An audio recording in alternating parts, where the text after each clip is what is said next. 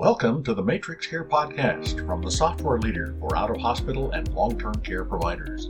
Matrix Care is dedicated to sharing knowledge and empowering providers across the care continuum, including home based and facility based care organizations.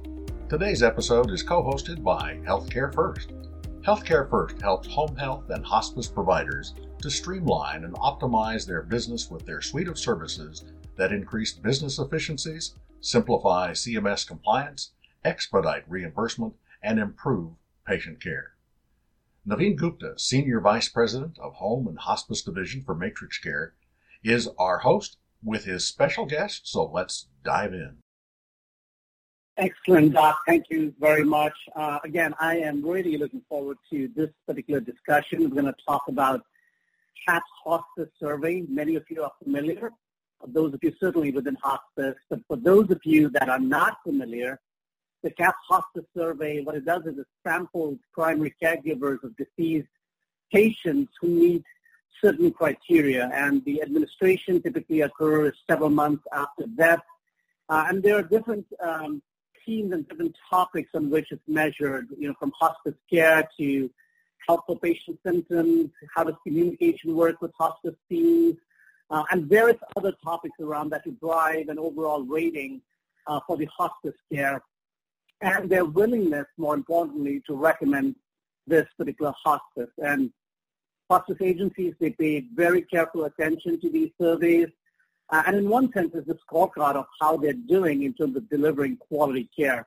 So joining me today is the CEO of Hospice of Santa Cruz County. Um, Cathy, I am so excited to have you. Welcome. Thank you, Navin. It's good to be here with you. So, Cathy, very often, uh, you know, in our in our podcast, we always just begin by chatting with our guests about their origin story, and you know, I'm sure we're going to get into a lot of specifics about CAHPS and quality and all of those good things. But uh, it's a great way for us to get to know you, for our listeners to get to know you as well. I did read a little bit about your background. Um, you know, your story also begins uh, not not surprisingly, with a number of leaders within hospice care in the corporate world, very successful, and then something shifts. Share with us your journey in healthcare and how did you get to hospice of Santa Cruz County? Sure, I'd be happy to. So my journey with hospice started back in the uh, mid 90s. I was living in San Francisco, and as you mentioned, working in the corporate sector. I worked for a large uh, high tech publishing company, and I had worked with yes. them for about 10 years. Uh, and I had lived uh, a number of different places on the East Coast. I had worked in Europe with them. Uh, I moved out to San Francisco a couple of times. Uh, and the last time I moved out in the mid 90s, I was looking to do some volunteer work. And a friend thought I would enjoy volunteering in hospice. Uh, so some, somehow I got connected to uh, a hospice called Maitri. It's a 15 bed residential hospice that mm-hmm. at that time was mostly serving people with AIDS. And really, after my first day of even inquiring about volunteering at Maitri, when I stepped through the doors of this old Victorian house that was filled with caring and compassionate staff and volunteers, um, I, I just knew that this work would change me. And with each visit, I felt I was able to consider um, what's really important in life because I was interacting with people who were nearing the end of their lives. Um, so I wound up uh, leaving my corporate job and actually taking a year and a half off and just volunteering at Maitri. Um, and then when it was time that I needed to return to work, I returned and entered the nonprofit sector. Um, and then hmm. for the last 16 years, um, I've held various leadership roles at Hospice of Santa Cruz County. Uh, I just stepped into the CEO role in June, uh, and I've been thinking a lot about that time at Maitri uh, and how mm-hmm. that uh, caring and compassion of that team has really informed my leadership at Hospice of Santa Cruz County. Well, Cathy, thank you for sharing that. And, you know, one of our favorite people, um, one of our clients, um, Sandra DeCristo, Tara Lowry, she's the CEO of, of the hospice organization there, and she shares similar story to yours, uh, and it, it's so powerful, so compelling when you find a sort of your, your life's calling and mission, you know, very successful where you are, but you see this unique need uh, within hospice care, and certainly, you know, it, it's a it's a special call to everyone. I mean, from clinicians to others that really work in that space. So, thank you for sharing uh, a little a little bit of that. You know, the the hospice news article, um, you know, you were you were you were interviewed. I believe it was in uh, in a couple of months ago.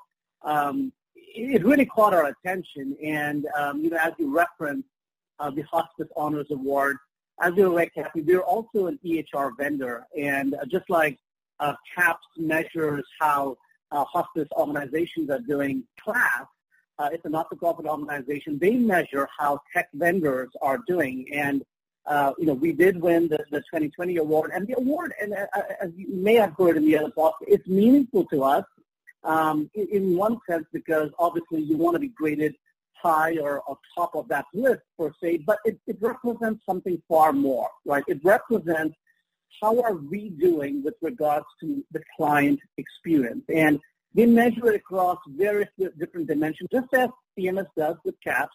So they measure against satisfaction and loyalty and training and implementation and uh, quality and integration goals, a various range of things there. As I read through your article, uh, we love the reference obviously to the Hospice Honors Award, to your, you know, tying it back to your critical long-term goals. Help us understand, you know, if you mind unpacking that for us in your words, how do you see CAP and the award that you won from Healthcare First tying back to uh, your, your critical long-term goals and what you're aspiring to do? Sure. Well, the Hospice Honors Award, I mean, we, we take a lot of pride in that. To me, it comes back to our vision at Hospice of Santa Cruz County. Our vision is that we envision a community where people can live and die with dignity. Mm. And, what, and, when we're serving our community members at the end of life, um, we have a role to play in that vision. Um, and the Hospice Honors Award uh, for us is so important because it's awarded to those hospices that continuously provide that highest level of quality care. Um, most importantly, it's measured by the point of view of the caregivers of our hospice patients. Um, That's correct. So, so to us, that is our families telling us, yes, you are providing excellent care, and uh, you know that connects back to our mission. Um, and in order for us to also remain the hospice of choice in our community, in order for us to stay true to that mission, to stay true to that vision, um, and serve our community, I feel we have a responsibility to show up the best way we can, providing the best and highest quality of care.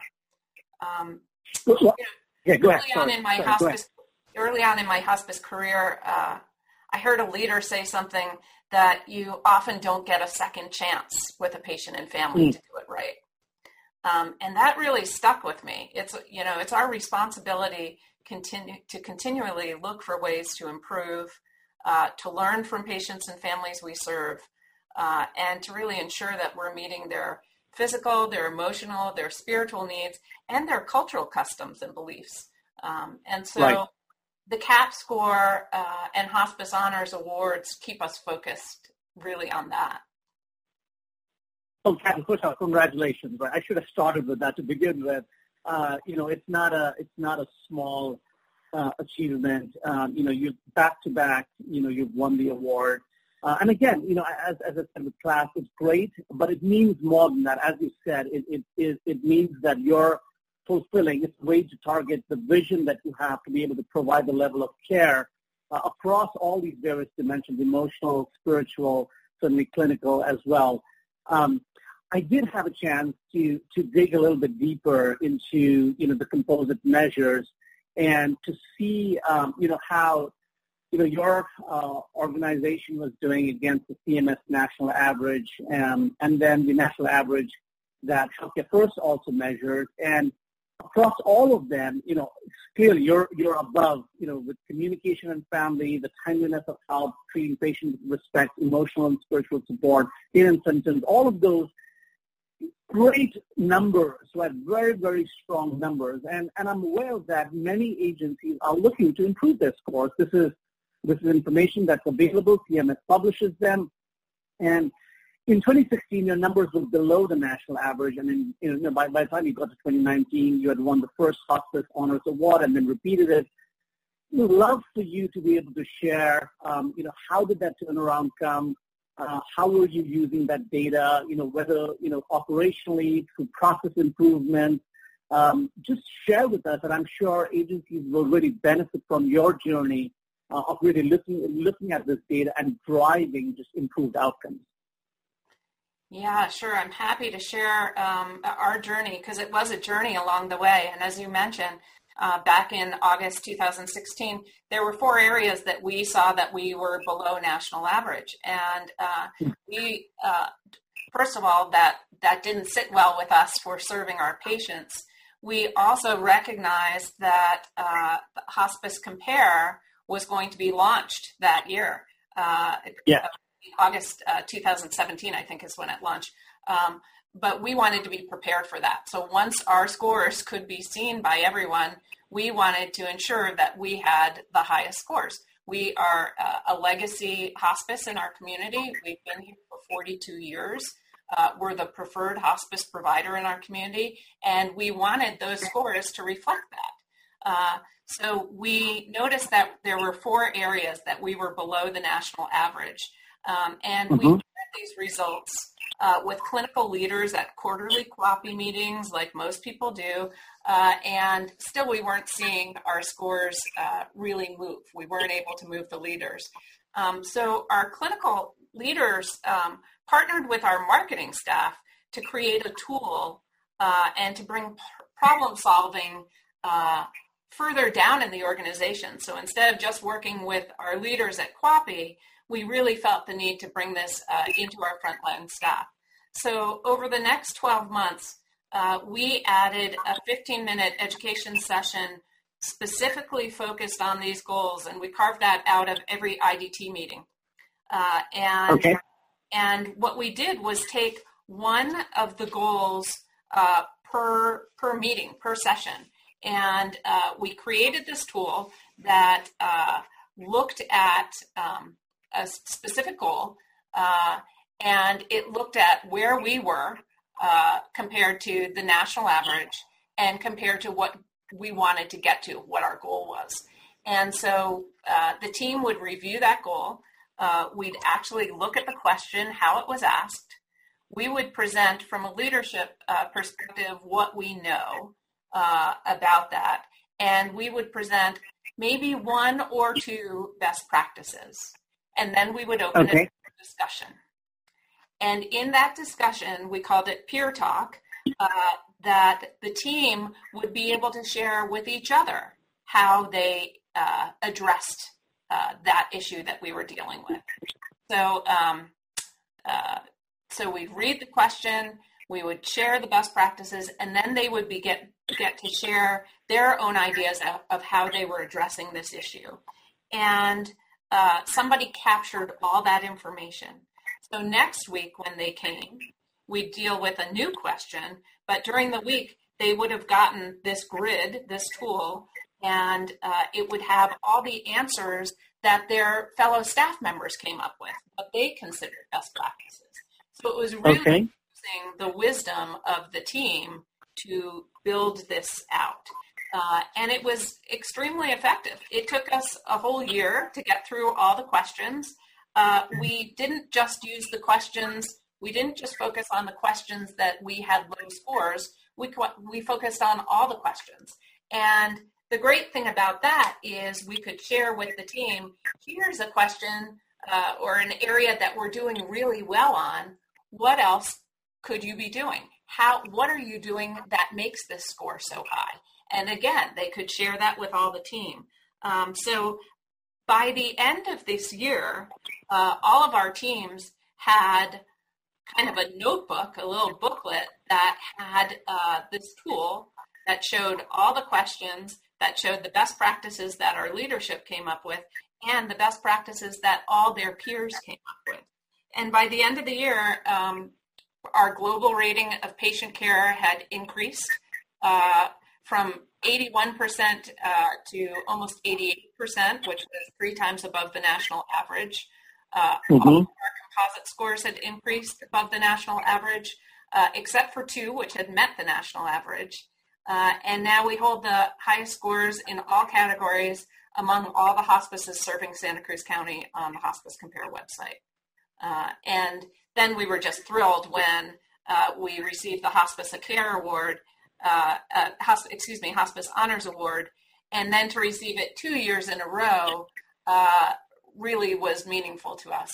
We're going back and redesigning this tool so it looks fresh to people again, and we're going to start this process again.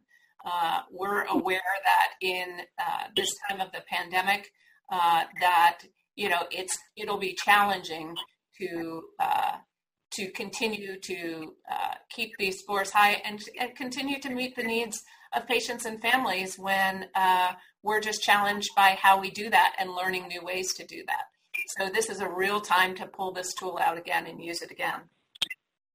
Wow, Cathy, I love it. Right. So one of the one of the sort of values within our organization, we talk about, you know, executing with humility, while at the same time, you know, we want to do it with excellence and rigor. And just hearing what you described uh, of, you know, first taking a look in the mirror and saying, look, we're we're not where we should be, right? So that requires acknowledging um, there is room for improvement. Second is the rigor to do it week after week after week, um, which again is, is persistence to put it as a priority. It's front and center. And what I loved also was, Cathy, what you shared, knowing that the answers to this really comes from the people within the organization, those that are very close, providing care or are, or are tied to front lines that you're including them in in being able to solicit what what they think uh, can con- contribute to to providing you know improved uh, results to those questions. And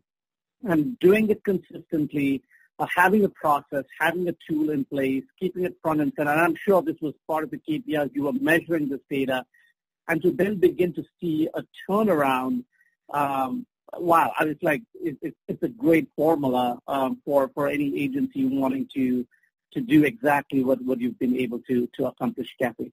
Cathy, just curious, were there were there any moments of frustration to that process? Um, that's a good question. Uh, I think there was frustration with the staff at first. Uh, until we really explained, and I wouldn't say frustration, but when I mentioned that we did all the scores, uh, you know, yeah. there was question, why are we focusing on this when we're already above the national average? And it's and the the answer was, how can we learn from each other? How can we stay there, right? And mm-hmm. yes, we are going to do this at every IDT meeting. And you know that. Thank you for bringing that up because that takes discipline. That takes discipline yeah. throughout the organization, uh, and that comes back to you know one of my one of my business mantras is do what you say you're going to do and that can mm. seem pretty simple right you're going to do what you say you're going to do but if you're going to move away from it that you communicate and negotiate when you move away from it because uh, so many times we'll start something i think this happens in all organizations you start something and then somehow it just kind of slips away and we didn't let this slip away. We, we committed to doing this and committed to doing it through all the scores, uh, through taking a year to do this, and it really made the difference. Wow. Wow. I, I, I love that. I really do. Um, you, you, know, Cathy, just looking at your organization, I know there are sort of four pillars you described, um, you know, patient experience, culture, sustainability, and innovation. And as I was sort of looking at that a little bit, trying to think through um, how have these sort of pillars influenced your success, or did the the outcomes in terms of you know beating the national averages, you know, give birth to these pillars, or were these pillars in place already, and and and it really forced you? Thinking about patient experience as a pillar, it forced you to do the rigor that you just described for us. Yeah, that's right. And um, you know, I should I do want to say that the you know our agency uh, worked many years ago with the Studer Group, uh, and we first adopted their pillar goal strategies uh, for hardwiring excellence, and that's actually uh, still a really great book that I rely on, uh, Hardwiring Excellence uh, by Quint Studer. but Studer worked with five pillars, and their pillars uh, which we first started with, were quality, service, uh, financial, people, and growth. And okay. over the years, we modified those uh, pillars to align with our culture. So to us, the pillars of quality and service were really about improving the patient experience. And we felt that bringing the patient uh, into our annual goals was really important, even in just the name. Uh, and so that mm real shift when we looked at it from the patient experience. Um, we once uh, uh, we once called the people goal uh, the people goal. We changed that to culture uh, because mm. we wanted it to be more than just reducing turnover and staff. We wanted to create a culture of excellence and accountability. So for us, when we talked about culture, uh, we could start looking at uh, ways that we were supporting uh, our staff throughout the organization. Um, the finance pillar uh, became known as sustainability pillar uh, because yeah. that, that, represented uh, why finance goals are important to us. We want to continue to thrive that, so that we can serve the community. and the last pillar, growth, we changed that to innovation. Um, because innovation drives growth in in our organization. And we've had some really interesting goals under innovation that have been a catalyst for real change within our organization and to growth in our organization. So we took something that originally worked well for our organization and as our organization changed and grew we adapted it uh, to meet what our needs were today um, so each year we set uh, goals for the agency based on those four pillars patient experience, yeah. sustainability, and innovation. Uh, and those are high level goals uh, for the agency as a whole. And then everyone within the organization uh, can see either how those goals cascade down to them or how they ladder up to those uh, goals, whichever way they prefer to look at it. Uh, and so everyone has a goal that is either attached to an actual pillar goal that we have or to the category. Yeah, Cathy, so impressive, so impressive, and just and again, you you know, you know been 40 plus years this organization, but very mature in discipline, goals, strategy, strategy and action, and how that's sort of flowing through. I love the whole culture, even the changes that you've made, you know, from growth to innovation, the emphasis on culture. Uh, oftentimes you talk about the what and the how. You know, culture is this um, you know, it, it's not something that's easy to describe, but it permeates every aspect of what you really do within your organization. And so, you know, having a culture of excellence and rigor is demonstrated when you can continue to persist, you know, week after week after a goal that you've set and had that front and center, and then, you know, really reach the goal that you've been aspiring to. And that just speaks to, to, to your organization. So really, really uh, inspiring, Cathy. So thank you for, for sharing that uh, with us. Sure. You know, one of, one of the questions before, uh, you know, I, have a final question for you. So, um, again, you know, I, you described the process of how you went about, um, you know, being able to drive quality improvements across all of those composite measures, etc. Uh, you know, many maybe may or may not be aware. You know, Healthcare First is not only a compliance vendor for CAHPS, which there are you know 20, 25 odd or more. Um, but also provides a range of tools for agencies to help uncover problematic areas so as to drive continuous improvement. I was just curious to know, Cathy, uh, if you're aware of uh, any of these tools, have you used them? And I'm sure you've used some, you've used you know data in many different ways. So just curious if you're aware of any of the tools that were available uh, from Healthcare First to allow agencies to to drive improvements.